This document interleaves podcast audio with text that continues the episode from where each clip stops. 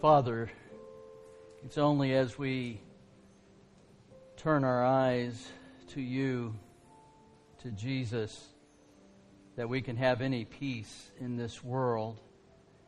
As our eyes are caught by the things that happen around us here, whether it's on the local stage, the national, the global, even in the extended family. Lord, it's only through turning our eyes to you that we can have any peace at all. We thank you that you are there to catch our gaze, to give us the strength and the power to even look. And we give you the praise deserving of your name through Christ our Lord. Amen.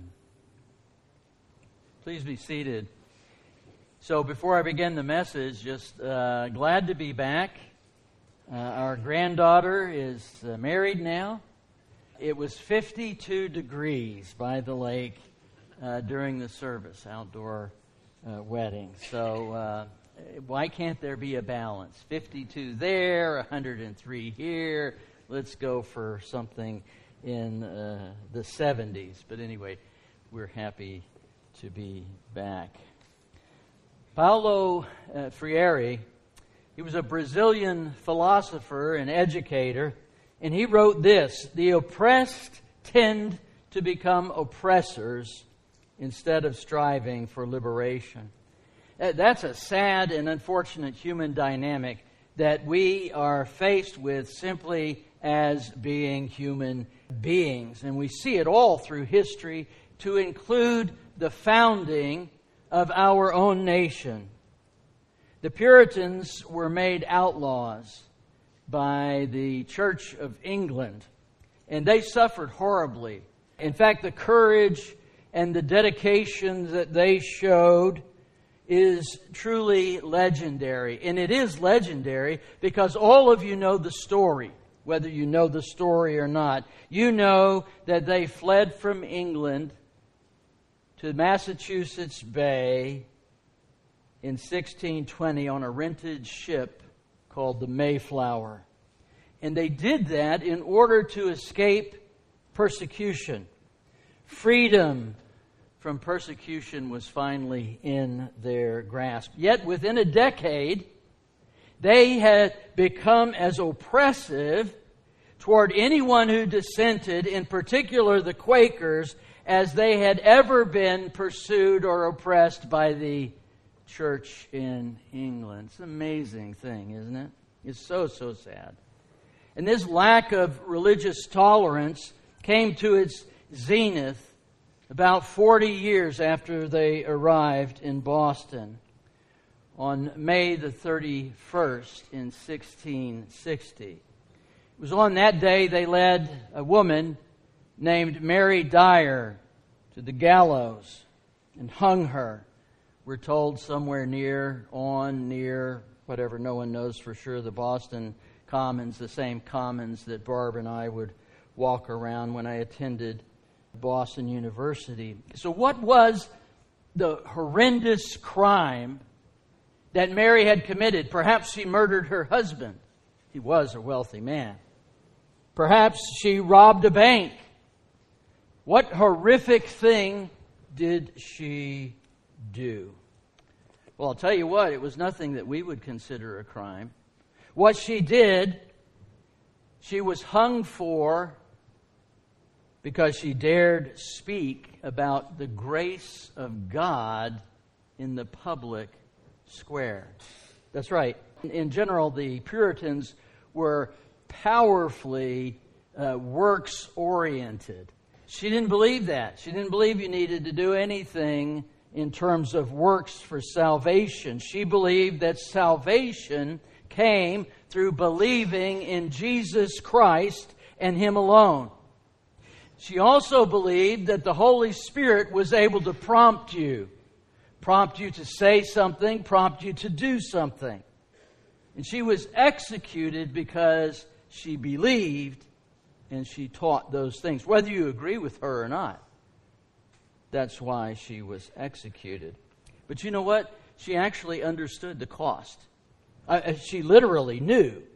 It was just a few years earlier that she was doing the same thing. And so what they did was they lined her up with two others, so there were three of them, and one by one, uh, they hung them. So she's in a line. There they are. Number one, hang. Number two, hang. Number three, they put the noose around her neck, but because her husband had written letters on her behalf, literally begging for her life because he didn't know what was wrong with her, she wasn't herself. Please spare her. And because he was a wealthy merchant, they did. But they banned her to Rhode Island for life. She didn't stay there. She came back in 1660. This time her husband's letters went disregarded. And in response to her, the demand for her to repent, she said this Nay, I cannot, for in obedience to the will of the Lord God I came, and in his will I abide faithful to the death. the noose is right there. She's seen people hung for the same offense in front of her. She knows exactly what's going to happen. As it turns out, Mary was the next to the last person in the United States to be executed by the state for theological disagreement. And her execution echoed through the state halls over the next century. So, over a hundred years later, as the founders were wrestling with this notion of the Declaration of Independence and wrestling with this notion of the Constitution of the United States of America, she is one of the proximate reasons, one of the core reasons the First Amendment states Congress shall make no law respecting an establishment of religion or prohibiting the free exercise thereof. You know what? If you believe something, glory, hallelujah. Live it out. And it, this was a just a, a mess. What, one of the things that you why am I talking about Mary Dyer? Well, for a whole number of reasons. But one of them is this. You all know that I'm into genealogy. Uh, for those of you who don't know me, you do know now. So that you'll know that Barbara and I are eighth cousins on two separate lines. By the way, you're all related. It's just a matter of how do you prove the connections. So in this case, Mary Dyer is Barb's 14th cousin, 12 times removed. so Okay, that's distant, but you know what? It's, uh, it's verifiable. She's not a well known figure, but she should be.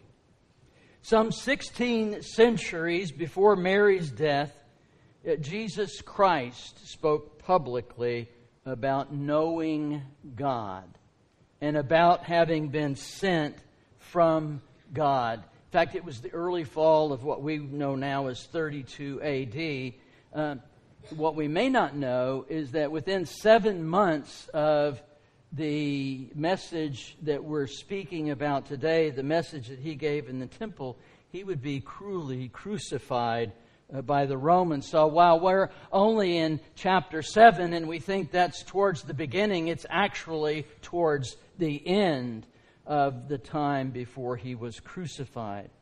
So let's step back just a moment, run through uh, just hit the wave tops in 7. The Feast of Tabernacles is one of the three annual feasts that the Jews had uh, in Jerusalem.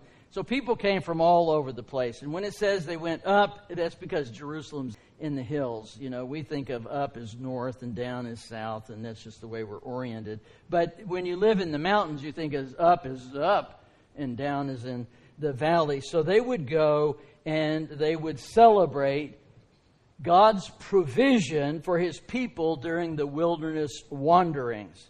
So in verse 3, his brothers urged him to go up to Judea, specifically to Jerusalem, to show himself, right? And he said, No, I'm not going to go. And so they left. And so then what did he do? He turned around and he went right behind them. And verse 14 tells us that he went to the temple and he began to teach. Now we need to feel something of the tension into which Jesus was speaking.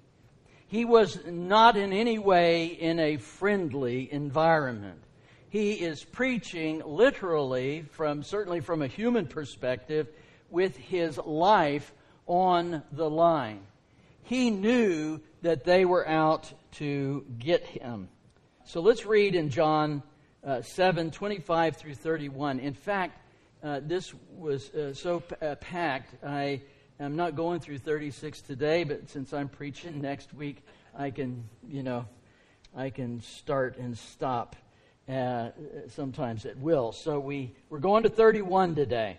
Some of the people of Jerusalem therefore said, is not this the man whom they seek to kill?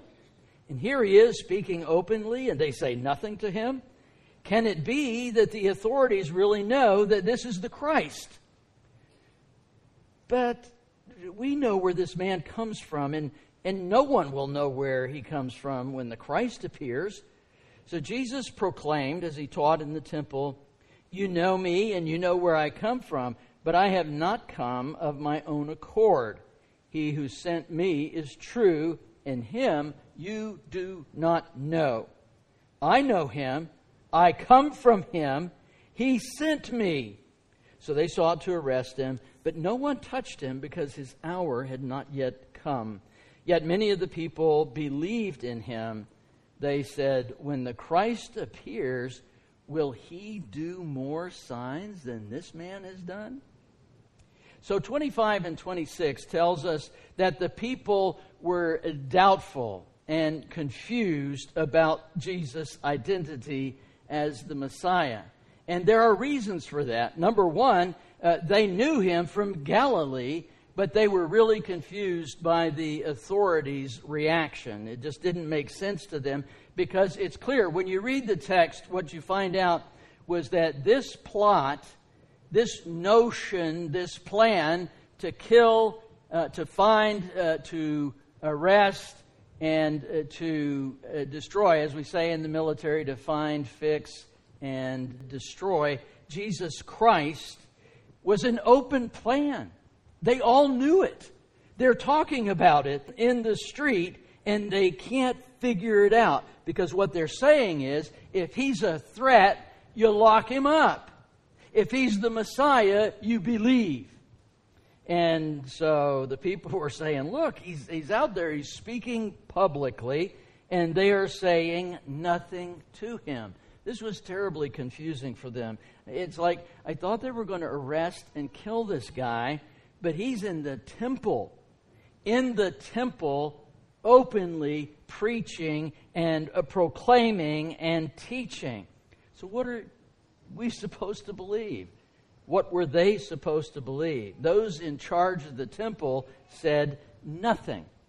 And so, because of that inaction, the people were confused. And yet, it's wonderful to see that there is a little bit of hope peeking through all the skepticism. Could the rulers, they're asking this question, could the rulers actually think that this person is the Christ? And while the expected response is no, it's impossible not to see the hope penetrating through the darkness here. If this isn't the Christ, then who is he? Who is this person if not the Christ? And if it isn't the Christ, then why do they let him speak? Now, regrettably, the hope that they had was had been poisoned. Not deliberately, but it's just what they were taught. So they were taught that the Messiah was not from Galilee. The Messiah was not going to be a carpenter. The Messiah was going to be a conquering a hero. No one would know anything his, about his past because they attached that to Malachi 3, where he would just suddenly appear in the temple. No one would know his background. No one would know anything about him. So this can't be the Messiah. Why? We know this guy's a carpenter from Galilee. And so it can't be the Messiah. The Messiah has no history. Now, the reader of John immediately recognizes the irony. We know that Jesus is more than a Galilean. He is the Logos. He is the virgin born Son of God from Bethlehem. But that's for us. That's the literary irony that's present in the book. At that time, in real time, they reasoned, we, we know where this man is from, so he can't be the Messiah. Who is he? Why did the authorities let him continue to preach? So they understood that there was something about him that was special, but they couldn't conclude that he was the Messiah, not just yet. So they were confused verses 28 and 29 tell us that Jesus, at this point, he did not step back. We do not, we say it, and I'm not saying we give lip service to it. I'm not saying that at all, but I'm saying that we often don't generate in our minds the kind of courage that it took for him to stand there under the threat of death and teach. Just, he was an amazing amazing uh, person uh, that, of course, we admire so much, knowing him as the Christ, but just as a human being, tremendous courage. He didn't let the dust settle. He spoke to and he addressed the people. He cried out in the temple. I love this word. It doesn't mean, it doesn't have the same kind of connotations uh, for us in, uh, in English, but let me explain it a little bit. The word is karadzo. And so in the army, when I was in the army, I was, at least for two years, uh, our unit's mountaineering instructor. So I went through all the training in order to fulfill that role in a place called Black Rapids.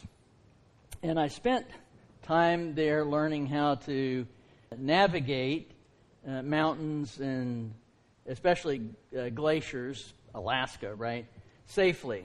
And so on one occasion, we pitched our tent on the glacial field, and we would be up there uh, for a week. And uh, one of the things that you, you, know, it's one of those things you can't know unless you unless you know or unless somebody uh, tells you. But who knew? Every morning around 4 a.m. or so, the the ravens would come and make a racket. I mean, incredibly loud, impossible to sleep through. You just get up. That's what you do. That such a large sound could come from such a bird was, was really uh, striking. And uh, you couldn't hear anything else. That's the word here. I mean, literally, that's the word here the cry of the raven. In other words, it sounds strange to us. That doesn't sound complimentary. So let me explain to you what that meant. What it means is that to the Jews, his voice was strong, it was authoritative, it was unmistakable, it was unavoidable.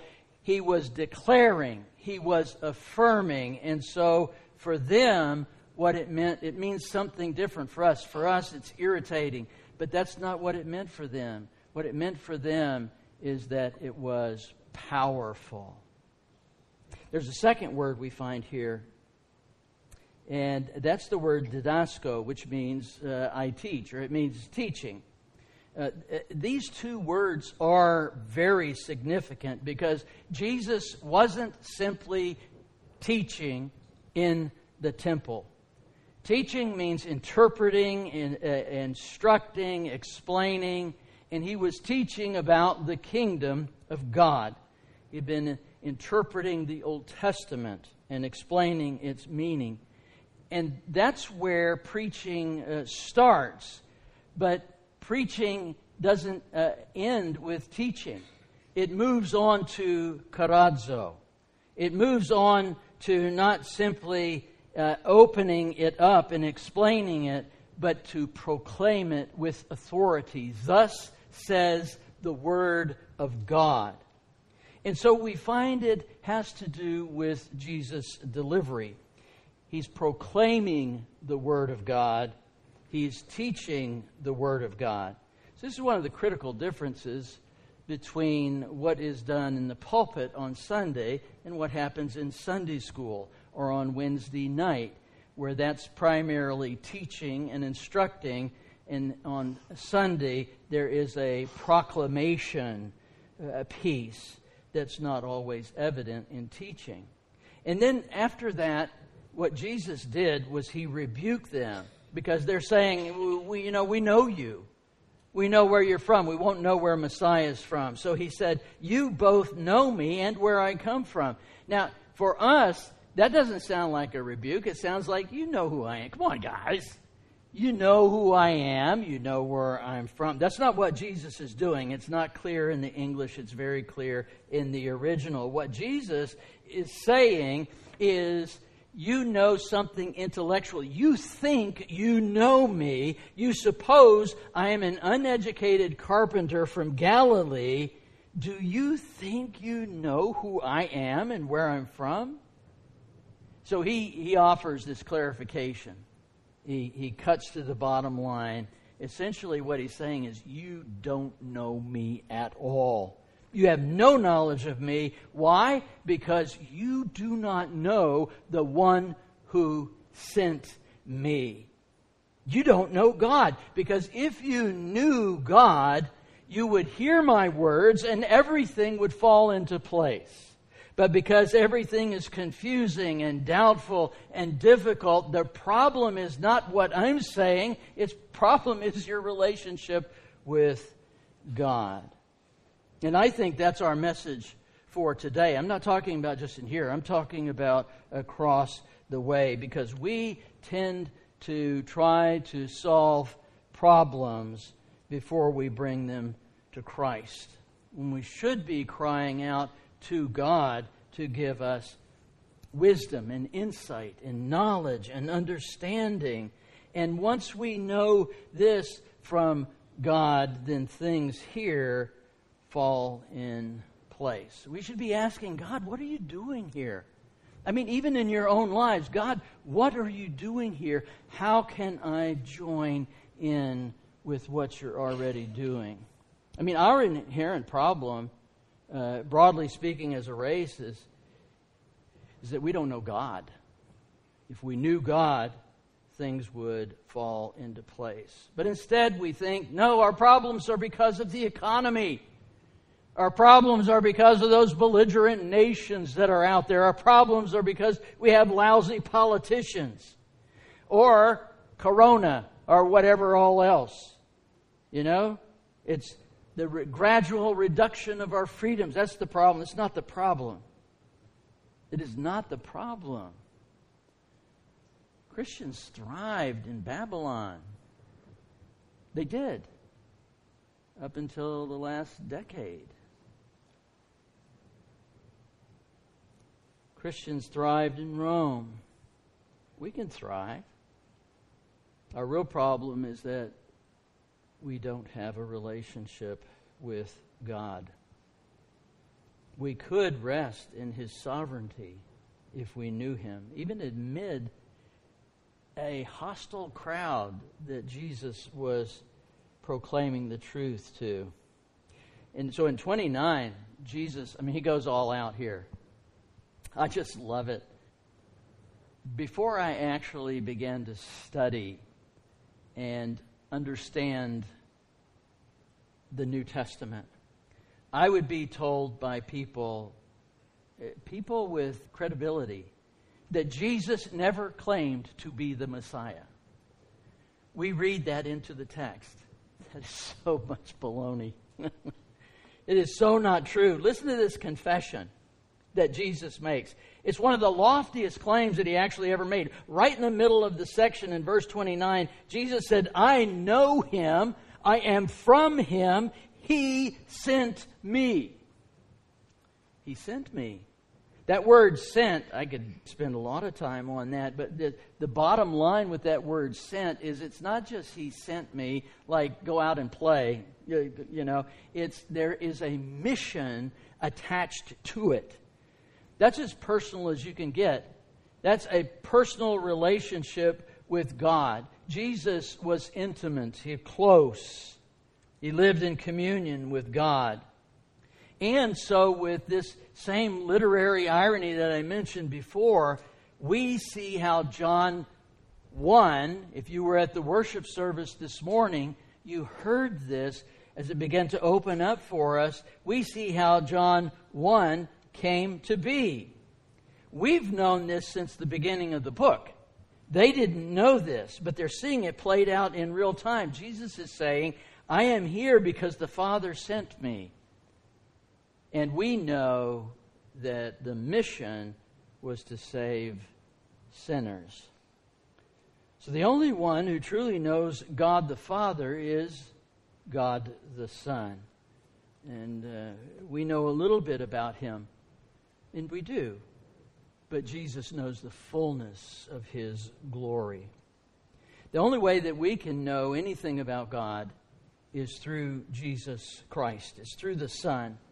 It is the Son who makes God known to us. The Son also takes us to the Father. He brings us in close relationship and fellowship with Him. Later, uh, we'll come to this text. Jesus says, I am the way, the truth, and the life. No one comes to the Father but by or through me.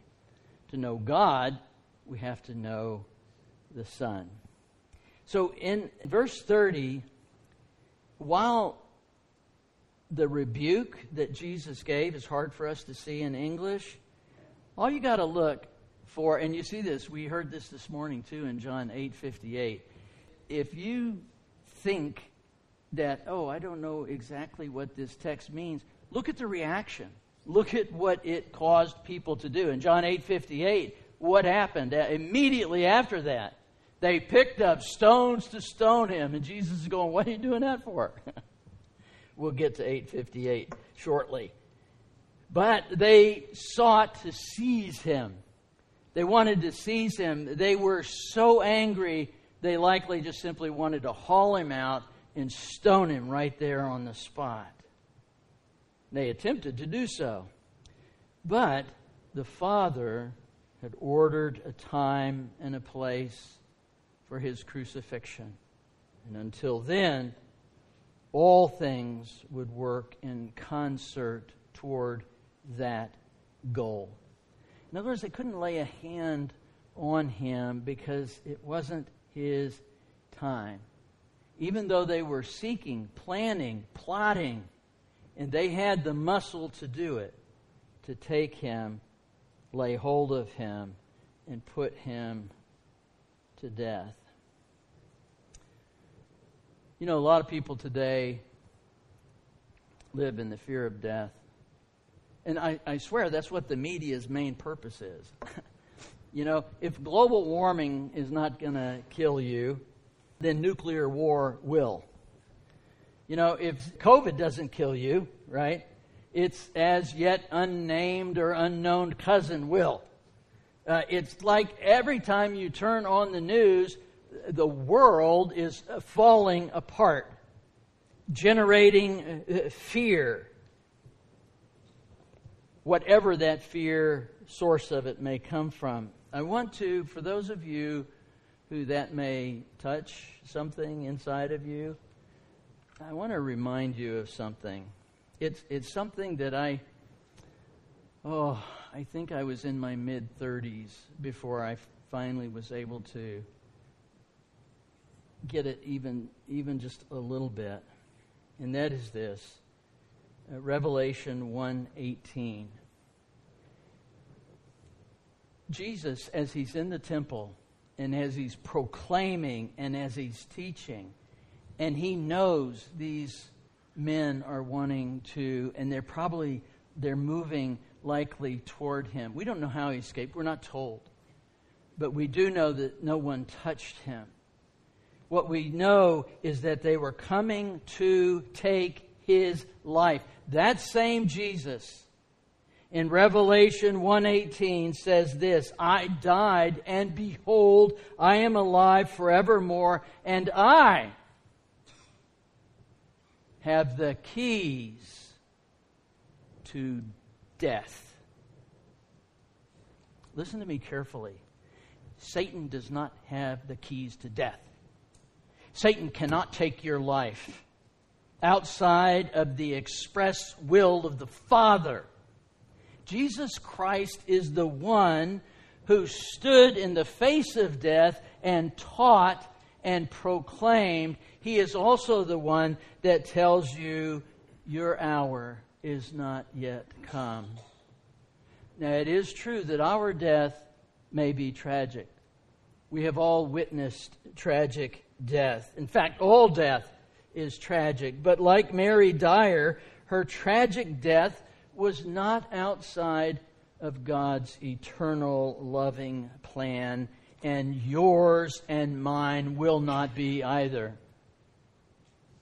These are things that we do not understand deeply, but we must trust in Him for. Finally, verse 31 tells us the response. This is always remarkable to me. As you look at the response, it says that many in the crowd believed in him. So logically, they thought, okay, his miraculous power sets him apart but something about him has now caused us to believe. And, and I'm reminded of the sun in this case, right? There used to be a song, Twila Paris, I think, uh, sang it, but it was about how the, the sun hardens clay, you know, and yet it softens other things. So you always see this. You see this divide you see those who believe and those who don't believe. You see those who want to come closer, and you see those who want to move away. In the, amid the conflict and the confusion and the adversity, men and women came to faith in Jesus Christ. And during this time, this present hour, we find ourselves in this global panic that I was mentioning uh, earlier. And because of that, many will come to Christ and many will pull away. A lot of people here believed. Jesus went to the temple to teach and to cry out because he knew that some of his sheep were there. Now, I, uh, I always wonder when I preach, whether it's online or in person, uh, I'm not so naive as to believe that everyone in the sound of my voice knows Jesus Christ as their Savior, even if they know His name, even if maybe they could teach a lesson on about who He was. Do they know Him? And we should have hope that every time the Word of God moves forth, every time the Word of God is proclaimed that the Spirit of God, as Mary Dyer understood it, would move and touch someone's heart that they might believe, that their ears might be opened, that God's grace might penetrate their life and put their faith and trust in Him. And this is what must happen for each one of us. Gradually, many people began to consider Mary's death to be a martyr's death. It's an amazing thing. You can read it in the history books. The man who put the noose around Mary's neck and hung her. He was hangman, that's what he did. Upon hearing her confession and witnessing her death, quit his job that day and became a Quaker like she was. King Charles II of England was so fed up with this. He said, Stop this nonsense that you're doing. Even they had learned some lessons based on what had happened. And, well, I'm being too generous, I think. Scotland and some other places were a real mess. But it began a process that moved towards tolerance and ultimately the freedom. I want you to think about this. We owe our freedom in Christ to Jesus Christ. But we owe our freedom of expression of our religion in large part to this woman that many of you never even heard of till today. Her courage, her willingness to give her life came from Jesus Christ. And from the time of Jesus speaking in the temple, in just a few months, would come the fullness of time when he would be handed over to sinful men to be crucified for you and for me. I beg of you this morning not to let the weight of that pass you by. Come to him today. Father, we the more we come to know your Son, the lovelier he becomes to us. The courage, just the raw physical courage, the moral courage, the spiritual courage that he exhibited throughout his life, and we only have these pictures to look at glimpses, but it causes us to stand in awe. He gave his life that we might live. May we this day turn our lives to Him, either for the first time, Lord, are in a continuing relationship that your glory might be made known. To pick up this morning's theme, that our light, the light that He gives us, might shine from the hills. We thank you, we praise you through Christ our Lord. Amen.